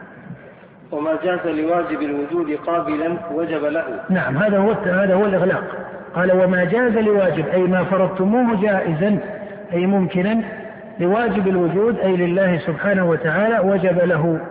لما قال لعدم توقف صفاته على غيره؟ أكثر لعدم توقف صفاته على غيره. نعم لأنه الأول بخلاف المخلوق لماذا نقول إنه يمكن أن نقول قابل للعلم وليس بعالم؟ لأن صفة العلم في المخلوق متوقفة على من؟ على غيره فإنه لا بد أن يحصل هذا العلم ووجود المخلوق ليس واجبا لأن وجوده متوقف على غيره وهو إيجاد الخالق له أليس كذلك؟ فدائما صفات المخلوق الممكن تكون ماذا؟ صفات الممكن تكون ماذا؟ تكون ممكنة بخلاف صفات الخالق سبحانه وتعالى وهو واجب الوجود فإن صفاته تكون واجبة. نعم. فإذا جاز القبول وجب وإذا جاز وجود المقبول وجب. فإذا جاز القبول أي جاز قبوله للصفات وجب أي وجب وتحقق ثبوت الصفات. وإذا جاز وجود المقبول من الصفات أيضا كان هذا واجبا.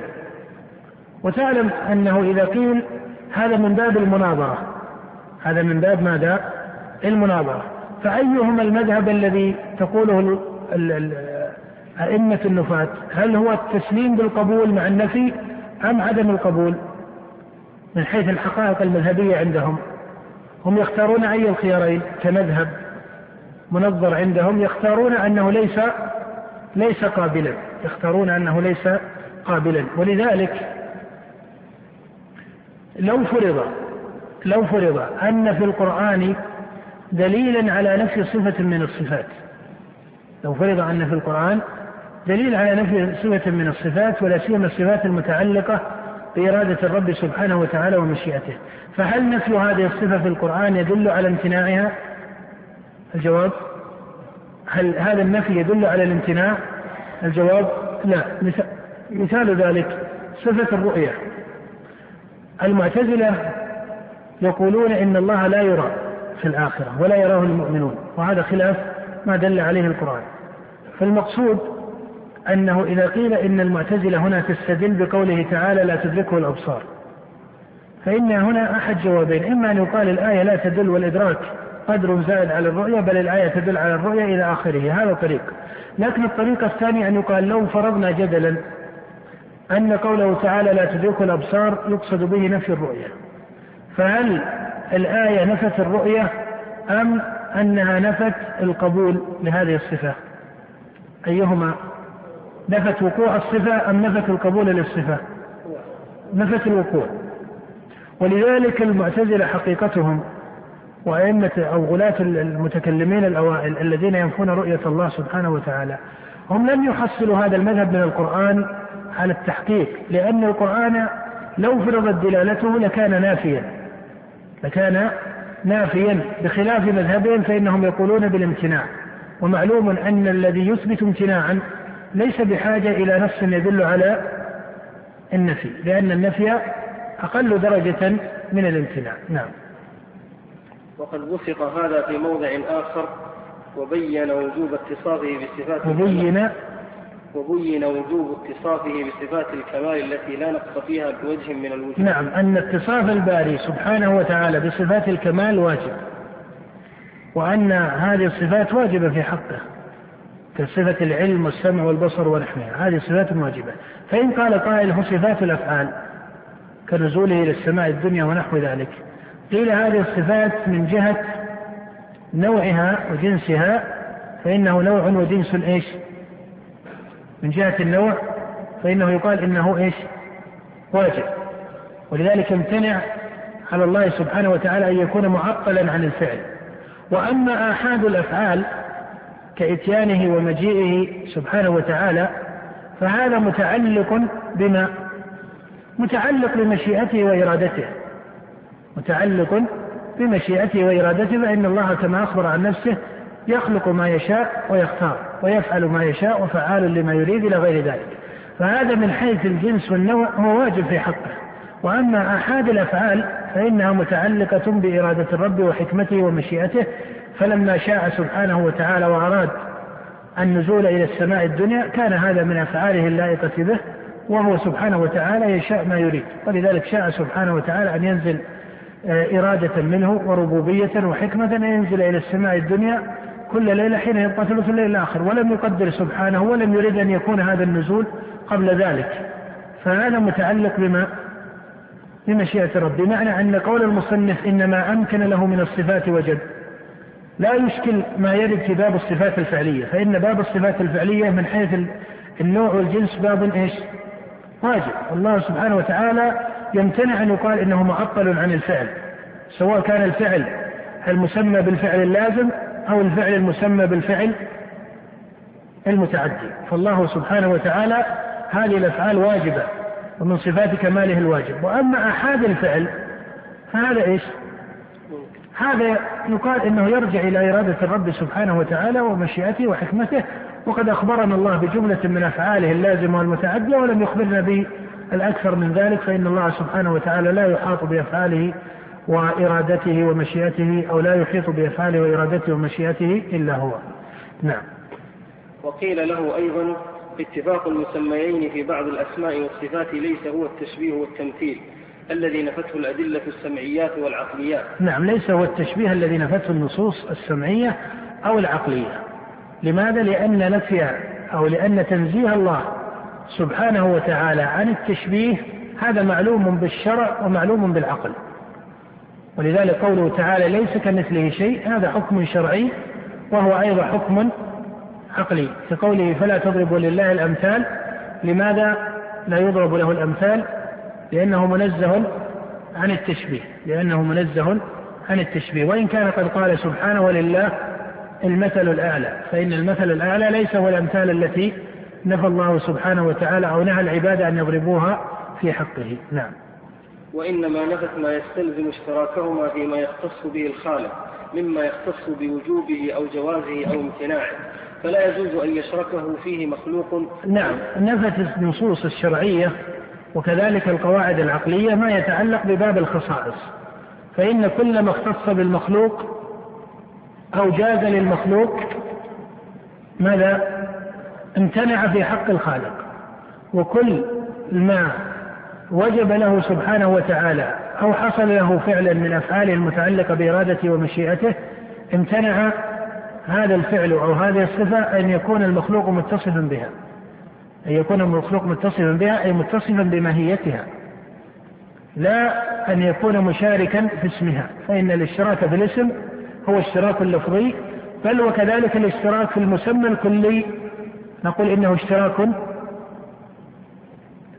الأول نقول إن الاشتراك في الاسم اشتراك لفظي حرفي وكذلك الاشتراك في المسمى المعنوي الكلي هو اشتراك ذهني. وأما الخصائص فهي المضافات التي تخصص أو تخص بمعين فإن هذا هو الذي يمتنع فيه هذا الباب. نعم. فلا يجوز أن يشركه فيه مخلوق ولا يشركه مخلوق في شيء من خصائصه سبحانه وتعالى. وأما ما نفيته فهو ثابت بالشرع والعقل وتسمية كذلك تشبيها وتجسيما تمويه على الجهال. هذه سفسطة في العقليات كما قال المصنف سابقا أنهم سموا باب الإثبات تجسيما وهذا عليه جوابات أو عنه جوابات وعليه سؤالات ومن السؤالات وهذه طريقة في المناظرات حسنة أنك إذا كنت مناظرا في مسألة وأورد المورد إيرادا فإن ثمة طريقين. يعني أورد كلاما سواء كان اعتراضا أو ما إلى ذلك من المواد المقولة في المناظرة فإن المتبع أن يقال الجواب عن هذا إيش؟ الإيراد. هذه طريقة. الجواب. الطريقة الثانية هي فرض سؤالات على هذا الإيراد. وهذه طريقة في الغالب أنها أوسع في الذهن من مسألة الجواب. يعني بعض الناس قد يرد عليه إيراد لا يستطيع أن يجيب عنه لكنه يستطيع أن يورد عليه ماذا؟ سؤالا. فإذا قالوا مثلا إن هذا الذي هو إثبات الاشتراك في الاسم المطلق هو التشبيه الذي نفته النصوص هذا عنه جواب فيما تقدم وما سيأتي. فإن, فإن تعذر الجواب يعني على بعض الناس أو, أو لم يقرب من ذهنه أمكنه أن يستعمل السؤال على المناظر له أو مع المناظر له. فيقول مثلا ما المخرج من ذلك؟ هذا سؤال وليس إيش وليس جوابا. أنه إذا قيل إن هذا تشبيه وتجسيم فما المنتهى من هذا التشبيه والتجسيم؟ وكيف السلامة من ذلك؟ وكيف التنزيه لله سبحانه وتعالى والتحقيق لكماله؟ فإن قال إنه بنفس الصفات قيل فهذا يمكن أن يسميه من يسميه تشبيها بالجمادات فإن قال بعدم قبوله مطلقا قيل فيمكن أن يقول قائل إن هذا تشبيه بالمعدومات وهل مجرى من التسلسل؟ نعم. وتسمية كذلك تشبيها وتجسيما تمويه على الجهال الذين يظنون أن كل معنى سماه مسم بهذا الاسم يجب نفيه يجب نفيه ولو ساغ هذا لكان كل مبطل يسمي الحق بأسماء ينفر عنها بعض الناس ليك ليكذب الناس بالحق ليكذب الناس بالحق المعلوم بالسمع والعقل. وهذا من الأخلاق أخلاق بعض الأمم المنحرفة عن كتابها وقد ذكره الله عن قوم من أهل الكتاب أنهم يسمون بعض الحقائق من الحق بأسماء سواء كان هذا في باب المسائل العلمية أو في باب العمليات والشرائع أنهم يسمون بعض المسائل بغير أسمائها فيكون هذا الاسم المخترع إما أن يتضمن الاسم تسويغا لممنوع في الشريعة وإما أن يكون تنفيرا عن إيش؟ عن أمر مشروع فهذا التلاعب بالأسماء هذا التلاعب بالأسماء هو من أخلاق بعض الأمم المنحرفة عن كتابها وقد دخل على طوائف من هذه الأمة. قد دخل على طوائف من هذه الأمة وهذا أحيانا يبتلى به حتى بعض الشباب. تجد مثلا إذا رأوا شخصا من أهل العلم يستعمل الحكمة. قالوا هذا مثلا سموا هذه الحكمة التي يستعملها ربما سموها من باب مثلا آه، الضعف أو من باب المداهنة أو من باب المماراة أو ما إلى ذلك نعم قد يوجد أن بعض الناس يكون عنده مداهنة هذا موجود في التاريخ كله أو أن بعض الناس عنده ضعف الضعف طبيعة بشرية لكن أن يكون هناك نوع من الأسواق تضرب بها الحقائق ليستقيم لبعض الناس طريقا واحدا فإذا أراد أحد أن يتدخل على طريقه ضربه بهذا الصوت أن هذا تهوين أن والعكس يقع والعكس إيش؟ يقع كما أنه يقع في هذا الاتجاه فربما وقع في الاتجاه الآخر. يعني ربما سمى من سمى بعض الأعمال الشرعية من باب الغلو أو من باب المبالغة أو من باب الرجعية أو من باب التزمت أو ما إلى ذلك. فتسمى الأمور إما من باب الخفض وإما من باب الرفع، تسمى بغير أسماء وهذا في الغالب أنه قلة في العلم وقد سبق التنبيه إلى أنه لا يستعمل مثل هذه الطرق إلا من قل علمه وقل دينه. من قل علمه وقل دينه فإنه يستعمل مثل هذا هذه الطرق لأنها هي الطرق التي تعوضه عن هذا النقص في أمانته وعدله وفي علمه وإدراكه. نعم. وبهذه الطريقة أفسدت الملاحدة على طوائف من الناس عقولهم ودينهم حتى أخرجوهم إلى أعظم الكفر والجهالة وأبلغ الغي والضلالة وإن قال نفاة الصفات إثبات العلم والقدرة والإرادة يستلزم تعدد الصفات وهذا تركيب ممتنع. شبهة التركيب وسبق أن أشرت إلى أن أصول الأدلة الكلية عند هؤلاء النفاة من العقل أو فيما زعموه من العقل هي دليل الأعراض ودليل التركيب ودليل التخصيص. أما دليل التخصيص هو دليل مختصر يعني لم يستعمله إلا قوم يتخصصون المدار في الجملة على دليل التركيب ودليل الأعراض والغالب على المتفلسفة المصرحون أو المصرحين بالفلسفة هو النطق بدليل التركيب والغالب على المتكلمين النطق بدليل الأعراض أو التكلم بدليل الأعراض والحقيقة أن هذين الدليلين وإن كان ثمة آه، فرق بينهما إلا أن بينهما قدرا من الاشتراك ولا سيما من حيث النتائج فإن دليل الأعراض ما هو؟ ما هو دليل الأعراض؟ قال نفاة الصفات من المتكلمين إن الصفات إن هذه الصفات كالعلم ونحوها أعراض وإن العرض لا يقوم إلا بجسم. فيلزم من إثبات الصفات ماذا؟ التجسيم. ومن هنا نفوا الصفات. هذا هو دليل الأعراض حقيقته هو مبتدأ الدليل. التركيب هو عبارة عن مسألة تقود إلى النتيجة المتسلسلة. كيف إلى النتيجة المتسلسلة بحيث تظهر مسألة التركيب.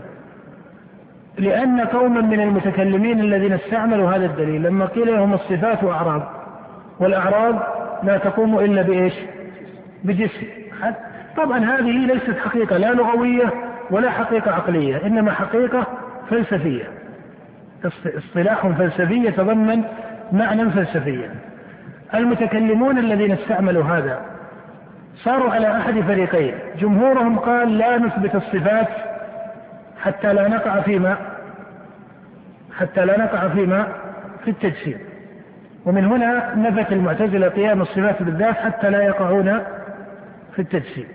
لما جاء متكلمة الصفاتية ابن كلاب وأبو منصور الماتريدي وأبو الحسن الأشعري استعملوا هذا الدليل الذي هو إيش؟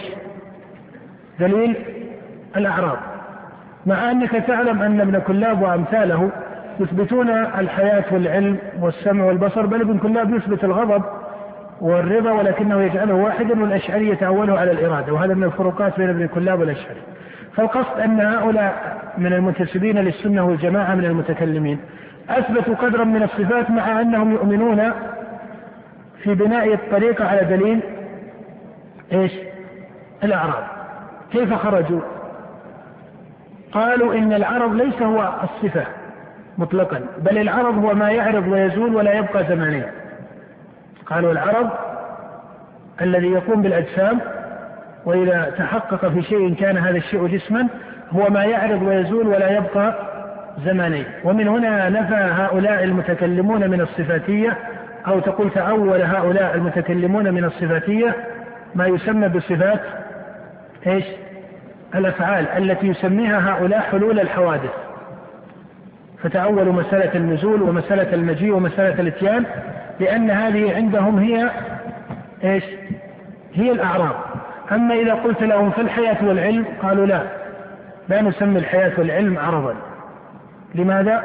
قال لك ابن كلاب وأمثاله لأن العرض هو ما يعرض ويزول والعلم قائم لازم بخلاف النزول فإنه يعرض ويزول. هذا ترى كما تشاهد أنه من باب ماذا؟ من باب التحكم أن هذا من باب التحكم.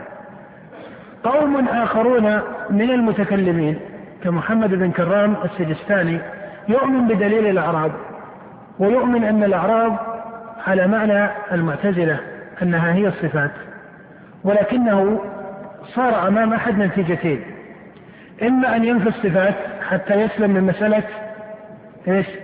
التجسيم وإما أن يقر بالصفات وعلى فهمه وإدراكه وظنه يقر بماذا؟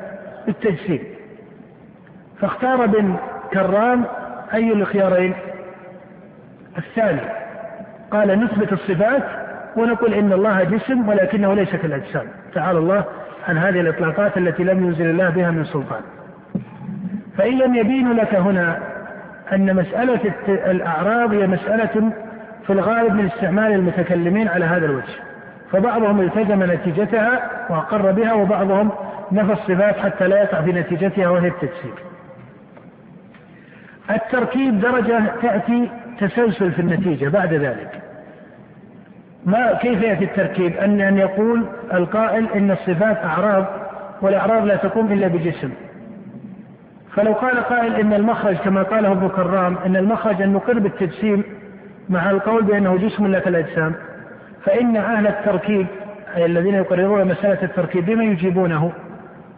يقولون إن الصفات أعراض والعرض لا يقوم إلا بجسم ولا يسوغ لك أن تقول إنه جسم لما قالوا لأن الأجسام مركبة. لأن الأجسام مركبة. فهل تلتزم أن تقول أي يا من تقر بالتجسيم هل تلتزم أن تقول إنه مركب؟ الجواب سيكون عندهم لا. لماذا قالوا؟ لأن المركب لا يكون إلا ممكنا. والممكن ليس هو واجب الوجود. بمعنى مسألة التجسيم كما تلاحظ التزمها من؟ التزمها أو لم يلتزمها؟ ها. التزمها قوم. وهم الكرامية ومن يقول بطريقتهم أو من قبلهم من المجسمة. الذين هم أشد التزاما لها. لكن مسألة التركيب. إذا قيل الجسم مركب والمركب ماذا؟ والمركب ممكن. هل يمكن لأحد أن يقول بالتزام الإمكان؟ هذا لا يمكن لأحد أن يقول به. فشبهة التركيب هي على هذا المعنى. وترى هنا أنها تتقابل أو تنتهي إلى قدر مشترك مع شبهة الأعراض طبعا هذا كله سفسطة. هذا كله السطر فإن المقدمات هذه ليست مقدمات معلومة لا بالشرع ولا على هذه لسان العرب أي على الحقائق العقلية المبنية على الألسنة الآدمية سواء العرب وغير العرب ولا على الحقائق العقلية المجردة. نعم. قيل وإذا قلتم هو موجود واجب وعقل وعاقل ومعقول وعاشق ومعشوق ولذيذ وملتذ ولذة. هذا التعبير تعبير من؟ هذا تعبير المتفلسفة ابن سينا. هذه سياقاته. أنه يتكلم عن واجب الوجود كما يقول في كتبه إن واجب الوجود عقل وعاقل ومعقول إلى آخره. نعم. فليس المفهوم من هذا هو المفهوم من هذا؟ فهذه معان متعددة متغايرة في العقل وهذا تركيب عندكم وأنتم تثبتونه وتسمونه توحيدا. فإن يعني أنه يثبت جملة من التعددية في المعنى فإنه يقول عاقل وعاشق ومبدأ عالم بعلم كلي وما إلى ذلك. فهذه الحقائق العامة التي يثبتها وهي متعددة يمكن أن ينازع فيها فيما هو من قيام الصفات بالذات كقيام صفة العلم والسمع والبصر ونحو ذلك.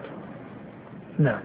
فإن قالوا هذا توحيد في الحقيقة وليس هذا تركيب ممتنعا. قيل لهم اتصاف الذات بالصفات اللازمة لها توحيد في الحقيقة وليس هو تركيبا ممتنعا. نعم. وذلك أنه من المعلوم بصريح المعقول أنه ليس معنى كون الشيء معنى كون الشيء عالما هو معنى كونه قادرا. نعم فهذا من بدائع العقول وبدائع النظر أن العقل أن العلم ليس هو القدرة وهل مجرد. نعم. ولا نفس ذاته هو نفس كونه عالما قادرا. فمن جوز أن تكون هذه الصفة هي الأخرى وأن تكون الصفة هي الموصوف. من جوز أن تكون الصفة هي الأخرى أن صفة القدرة هي صفة العلم أو أن الصفة هي الموصوف أن العلم هو العالم فهذا قد خالف أوائل العقول وسفسط في العقليات. نعم. وأن تكون الصفة هي الموصوف فهو من أعظم الناس سفسطة ثم إنه متناقض. فإن فإنه إن جوز ذلك جاز أن يكون وجود هذا ووجود هذا. فيكون الوجود واحدا بالعين لا بالنوع. وهذا يمتنع تعدد الحقائق. إذا قال إذا فرض أن الوجود واحد بالعين ليس بالنوع فهذا يمتنع فيه تعدد الحقائق ومعنى أنه يمتنع تعدد الحقائق أي أن العقليات في سائر مواردها تكون ساقطة. وهذا إفساد مطلق للعقل. هذا إفساد مطلق للعقل ولا أحد يلتزم بهذا المذهب أن الوجود واحد بالعين هذا لا أحد يلتزم به حتى أهل وحدة الوجود فإن مذهبهم درجة فوق هذه الدرجة من المق... يعني من الإمكان. فهذا هو أشد الدرجات امتناعا أن يكون الوجود واحدا بالعين. وهذا لم يلتزم به أحد حتى النظار من المتفلسفة الأوائل أو من نقل عنهم من أهل وحدة الوجود أو غيرهم لا يصلون إلى هذا المذهب. لماذا؟ لأن هذا المذهب يتعذر يتعذر ويمتنع أن يصور أو أن يفرض بأدنى طرق العقل. هذا لا يقبل الفلسفة. هذا مذهب تام الانغلاق ويستلزم إسقاط الكليات العقلية فضلا عن مفصلاتها بمعنى أنه هدم مطلق للعقل. هذا لا يقول به أحد. فلما المصنف استعمله هنا من باب أنه لازم لهؤلاء. يقول أنتم إذا قلتم إن تعدد الصفات يكون تركيبا فما الجواب هنا؟ ناتي للطريقه اللي سبق أن قلناها إما أن يجاب عن هذا أن هذا ليس من باب التركيب الممكن وما إلى ذلك وإما أن نقول إيش؟ أن نفرض ماذا؟ أن نفرض السؤال، ما هو فرض السؤال؟ دائما في هذه الحقائق الغلط كله ما المخرج من ذلك؟ يعني إذا قلتم إن هذا تركيب فما هو المخرج من هذا؟ يقول المصنف إنه ليس هناك مخرج يمكنه العقل إلا ينقاد إلى أن يكون الوجود إيش؟ واحدا بالعين. يعني إذا قلتم إن العلم والسمع والبصر تستلزم تلزم المخرج منها يكون بالنفي فيلزم من ذلك أنه ما من معنى يفرض إلا ويرد عليه هذا الإشكال حتى المعاني التي يفرضونها هم في فلسفتهم وهذا لا مخرج منه إلا أن يقولوا العلم عين العالم والقدرة عين العلم وما إلى ذلك. فيجعلون الصفة هي الأخرى والصفة هي الموصوف. قال هذا لا يمكن عقلا أن تكون الصفة هي الأخرى أو الصفة هي الموصوف. لا يمكن إلا إذا جوز العقل أن الوجود واحد بما أن الوجود واحد بالعين. وهذا لا يمكن فرضه في العقل ولا فرضا فضلا عن أن يكون متصورا في العقل. هذا من أعظم الممتنعات أن يكون الوجود واحدا بالعين فضلا عن أن يكون هذا مما يمكن العقل أن يتصوره فهو لا يمكن فرضه في العقل. نعم. وحينئذ فإذا كان وجود الممكن هو وجود الواجب كان وجود كل كل مخلوق يعدم بعد وجوده ويوجد بعد عدمه. لأنك إن قلت إن الوجود يعني قد يقول قائل لما المصنف يقول إن هذا آه، من أشد الممتنعات في العقل أن يكون الوجود إيش واحدا بالعين لماذا هذا من أشد الممتنعات عقلا لأنه يقود إلى حقائق ظاهرة الامتناع من من بدهيات من أوائلها أن الوجود أنه لا فرق بين الوجود الممكن والوجود إيش؟ الواجب. وهذا ولذلك قال المصنف حينئذ فإذا كان وجود الممكن هو وجود الواجب كان وجود المخلوق هو وجود الخالق بالعين ولذلك من يقول بوحدة الوجود يخرجون عن هذا المخرج بمخرج لا لا ينجيهم لكنهم لا يلتزمون إلى هذه الدرجة أن الوجود واحد بإيش؟ أن الوجود واحد بالعين. نعم. وحينئذ فإذا كان وجود الممكن هو وجود الواجب كان وجود كل مخلوق يعدم بعد وجوده ويوجد بعد عدمه هو نفس وجود الحق القديم الدائم الباقي الذي لا يقبل العدم. بل إن هذا يستلزم تعطيل الوجود. يعني هنا النتيجة التي قالها المصنف تقول إيش؟ يقول إن هذا يستلزم أن يكون الوجود إيش؟ واحدا. لا فرق بين وجود الممكن ووجود الواجب. يقال بعد ذلك بل هذا يلزم عنه ما هو فوق ذلك. ما هو الذي فوق ذلك؟ هو أن يقود إلى تعطيل الوجود مطلقا. لماذا؟ لأنه ما من معنى يعين به الوجود بالعين إلا ويمكن أن يعين بإيش؟ إذا قالوا إنه إذا, إذا لو, لو التزموا مع أنهم لا يلتزمون هذه النتيجة وهي الوجود بالعين ما من معنى يعين به الوجود بالعين إلا ويمكن أن يعين بإيش؟ بغيره. من معنى يعين به الوجود بالعين إلا ويمكن أن يعين بإيش؟ بغيره. هذا الغير هل هو متناه أم متسلسل؟ آه، متناه يعني متسلسل إلى نهاية أم متسلسل إلى غير نهاية؟ هذا إلى غير نهاية لأنه ما من معنى تفرضه أنه هو الوجود بالعين إلا ويمكن أن يفرض إيش؟ غيره. وهذا يستلزم تعطيل الوجود. فإذا هذه النتيجة إن التزموها لزم من ذلك أن لا يفرق أن لا يقع تفريق بين الوجود بين وجود الخالق ووجود المخلوق بل لزم من ذلك التعطيل للوجود نفسه. نعم. وإذا قدر هذا كان الوجود الواجب موصوفا بكل تشبيه وتجسيم وكل نقص وكل عيب. إذا, إذا قدر هذا لزم منه لزم منه أن يكون الوجود الوجود الواجب موصوفا بالنقائص لأنه موصوف بصفات الممكنات. نعم. كما يصرح بذلك أهل وحدة الوجود الذين طردوا هذا الأصل الفاسد. طردوا هذا الأصل الفاسد على منهج آخر. هناك فرق بين هذه الطريقة التي المصنف يقول إنه لا يلتزمها إنما لا يعني لا يلتزمها هؤلاء لكنها لازمة لمذهبهم فأراد باستعمالها الإبطال وليس أنهم يقولون بها. وتعلم أن أهل السنة أو أن الأئمة وحتى من يستعمل الرد من المتكلمين على غيرهم أو على الفلاسفة ربما استعملوا حقائق هي من باب اللوازم على الأقوال وليس أن المخالف أو المناظر يقول بها. وتعلم أن لازم المذهب ليس مذهبا. مسألة وحدة الوجود هي مسألة انتحلها غلاة المتفلسفة الذين انتسبوا للتصوف وهؤلاء الغلاة نقلوا هذه المسألة نقلا. وكما سبق أن المذهب الذي نظره ابن سينا في الصفات وأن هذا الباب عنده ينتهي إلى الوجود المطلق بإيش؟ عند ابن سينا؟ بشرط. الإطلاق. انتهى عند طائفة من هؤلاء المتفلسفة المنتسبين للتصوف والباطنية انتهى إلى الوجود المطلق لا لا بشرط. وهذا هو الذي ذكره ابن عربي في الفتوحات المكية وفي فصوص الحكم وذكره العفيف التلمساني نظروه تنظيرا فلسفيا إشراقيا على معان وكلمات معروفة عندهم نعم.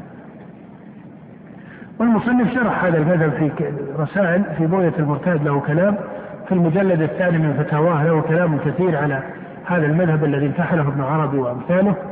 نعم. وحينئذ فتكون أقوال نفاة الصفات باطلة على كل تقدير.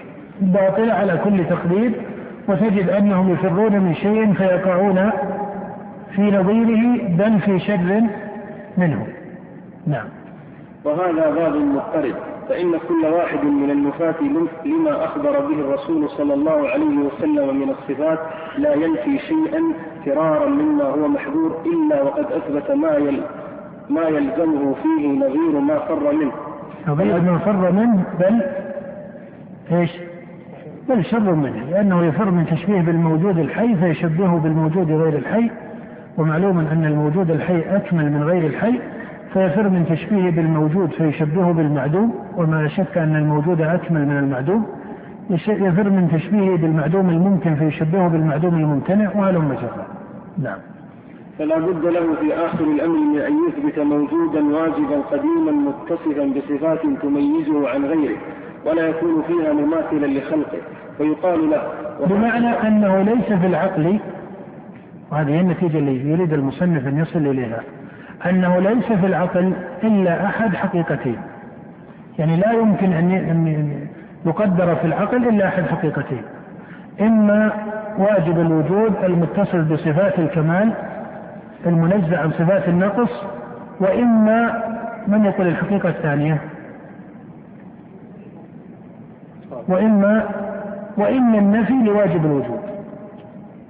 يعني إما أن يثبت لواجب الوجود صفات الكمال وأنه قائم بنفسه غني عما سواه متصل بصفات الكمال وإما أن ينفى وجوده سبحانه وتعالى. قال أما إثبات وجوده واجبا غنيا عما سواه مع نفي الصفات عنه فهذا من باب إيش؟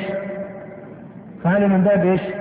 التناقض لأن معنى كونه واجبا غنيا عما سواه هو متضمن فيما أو أن باب الصفات متضمن في هذا الوجوب فإن من وجوبه سبحانه وتعالى ومن غناه عما سواه أنه متصف بصفات الكمال والأفعال اللائقة به وحده سبحانه وتعالى أليس كونه سبحانه وتعالى يخلق ما يشاء ويفعل ما يشاء؟ هو من معنى أنه غني هو من معنى أنه إيش؟ غني عما سواه. فيقول إن هؤلاء إذا قيل لهم ألستم تؤمنون أن الله هو واجب الوجود؟ قالوا بلى. ألستم تؤمنون أنه غني عما سواه؟ قالوا بلى. المصنف يقول ما معنى أنه واجب الوجود؟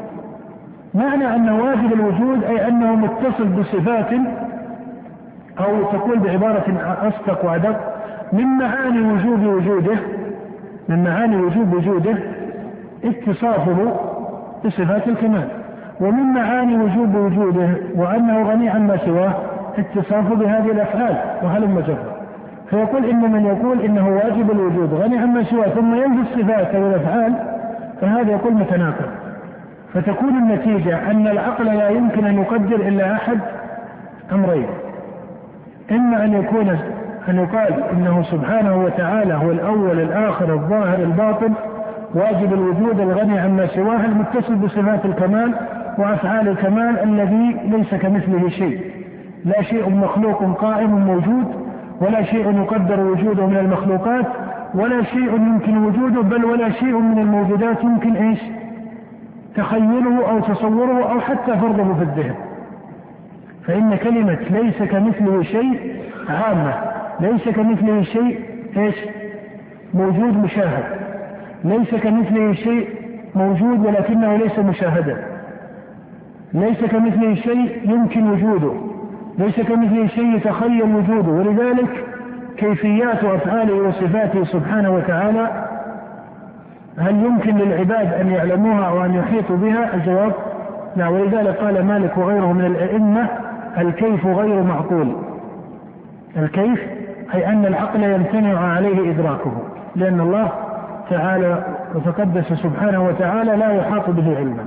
فإذا العقل لا يقدر إلا أحد أمرين إما الإثبات وإما إيش؟ النفي. وكأن هذا هو معنى أو إشارة المصنف في الأول لما قال لك إن باب الصفات هو من باب من باب الخبر. يعني أن الخبر إما أن يكون حقيقة خبرية متصلة غير منقوصة وإما أن يكون نفيا. إما أن تثبت بالتصديق وإما أن تنفي بالتكذيب. نعم. فيقال له وهكذا القول في جميع الصفات وكل ما نثبته من الأسماء والصفات فلا بد أن يدل على قدر مشترك تتواطأ فيه المسميات. هذا تنبه إليه. وسبق أن المصنف علقه أكثر من موضع وهو ما يقال عنه الاشتراك في المسمى الكلي الذهني. هذا المصنف يثبته هنا والأئمة يثبتونه وإثباته لا يحتاج إلى أن يصرح به فلان وفلان لأنه ضرورة عقلية. هذا الكلي الذهني يقول المصنف ليس هو التشبيه الذي نفته النصوص بل هذا التواطؤ الكلي الذهني هو قدر عام غير مخصص يحمله الذهن به يفقه ويفهم إيش؟ الخطاب. ولذلك إذا قال الله سبحانه وتعالى قد سمع الله لقد سمع الله قول الذين قالوا إن الله فقير ولما جاء موسى لميقاتنا وكلمه ربه القارئ من يعرف اللسان العربي ويقرأ ولما جاء موسى لميقاتنا وكلمه ربه ألا يفهم من كلمة التكليم معنى هذا المعنى يقول المصنف إنه يتحصل إدراكه وفقهه من هذا الكلي. وإذا عدم هذا الكلي الذهني امتنع إيش؟ امتنع فقه الخطاب. امتنع فقه الخطاب. نعم. ولولا ذلك لما فهم الخطاب. قال فلا بد أن يدل. فلا بد أن يدل على قدر مشترك تتواطأ فيه المسميات ولولا ذلك تتواطأ فيه المسميات متى أن تعلق حتى يتضح؟ تواطؤا كليا ذهنيا. أما التواطؤ المخصص أو التواطؤ الإضافي فهذا إيش؟ التواطؤ إذا دخل باب التخصيص وباب الإضافة فإنه هو التشبيه الذي نفته النصوص. أما من يقول من أهل الحد والمنطق أنه إذا أضيف وخصص خرج عن مسألة التواطؤ نقول هذه مصطلح اصطلاحات. نحن ليس المهم هنا أن نسير على المصطلح بدقته. أهم علينا أن نسير على المعنى. لأنه قد يقول أو يشكل على البعض ممن لا يعرف حدود هذا المنطق وهذا الباب وهذا العلم أو هذا الاصطلاح أن هذا التواطؤ يدخل في الإضافات أو لا يدخل. هذه مسألة اصطلاحية. لكن نقول أن باب المخصص وباب المضاف هو التشبيه الذي نفته النصوص. نعم. إذا تتواطأ تكون تواطؤا كليا ذهنيا. ولولا ذلك ولولا ذلك لما فهم الخطاب. ولكن نعلم أن ما اختص الله به وامتاز عن خلقه أعظم مما يخطر بالبال أو يدور في الخيال. نعم. مما يخطر بالبال أو يدور في الخيال فضلا عن إيش؟ فضلا عن الشيء الموجود. يعني الله منزه عن مشابهة الموجودات التي نشاهدها أو الموجودات التي أخبرنا بها. فإن الله أخبرنا أن في ملكوت السماوات والأرض من الخلق ما هو أكبر من خلق الناس أليس كذلك؟ أخبرنا الله في القرآن أن في خلقه في ملكوت السماوات والأرض في هذا الملكوت العام من الخلق ما هو أكبر من خلق الناس فالله سبحانه وتعالى أعظم وأجل ولا يمكن أن يكون مشابها لأي مخلوق سواء كان هذا المخلوق مشاهدا للعباد أو كان هذا المخلوق غائبا عنهم متصفا بحقائق وامتياز عنهم أو كان هذا المخلوق مما يفرضه الذهن أو يتصوره الذهن فإن قال قائل هل الذهن يمكن أن يفرض صفة واحدة لواجب الوجود؟ فالجواب الذهن يمتنع عليه أن يتصور صفة أو أن يتخيل صفة وكيفية أن يتخيل صفة أن يتخيل الكيفية وأما أنه يفهم المعنى فلا شك أن المعنى معقول كما قال الأئمة الإيمان به واجب الاستواء معلوم أي معلوم المعنى. لكن إذا تكلمنا في الكيفيات فإن العقل يمتنع عليه أن يتصور كيفية صفة من الصفات فضلا عن أن يتصور كيفية إيش؟ فضلا عن أن يتصور كيفية الموصوف سبحانه وتعالى الذي لا يحاط به علما. نعم.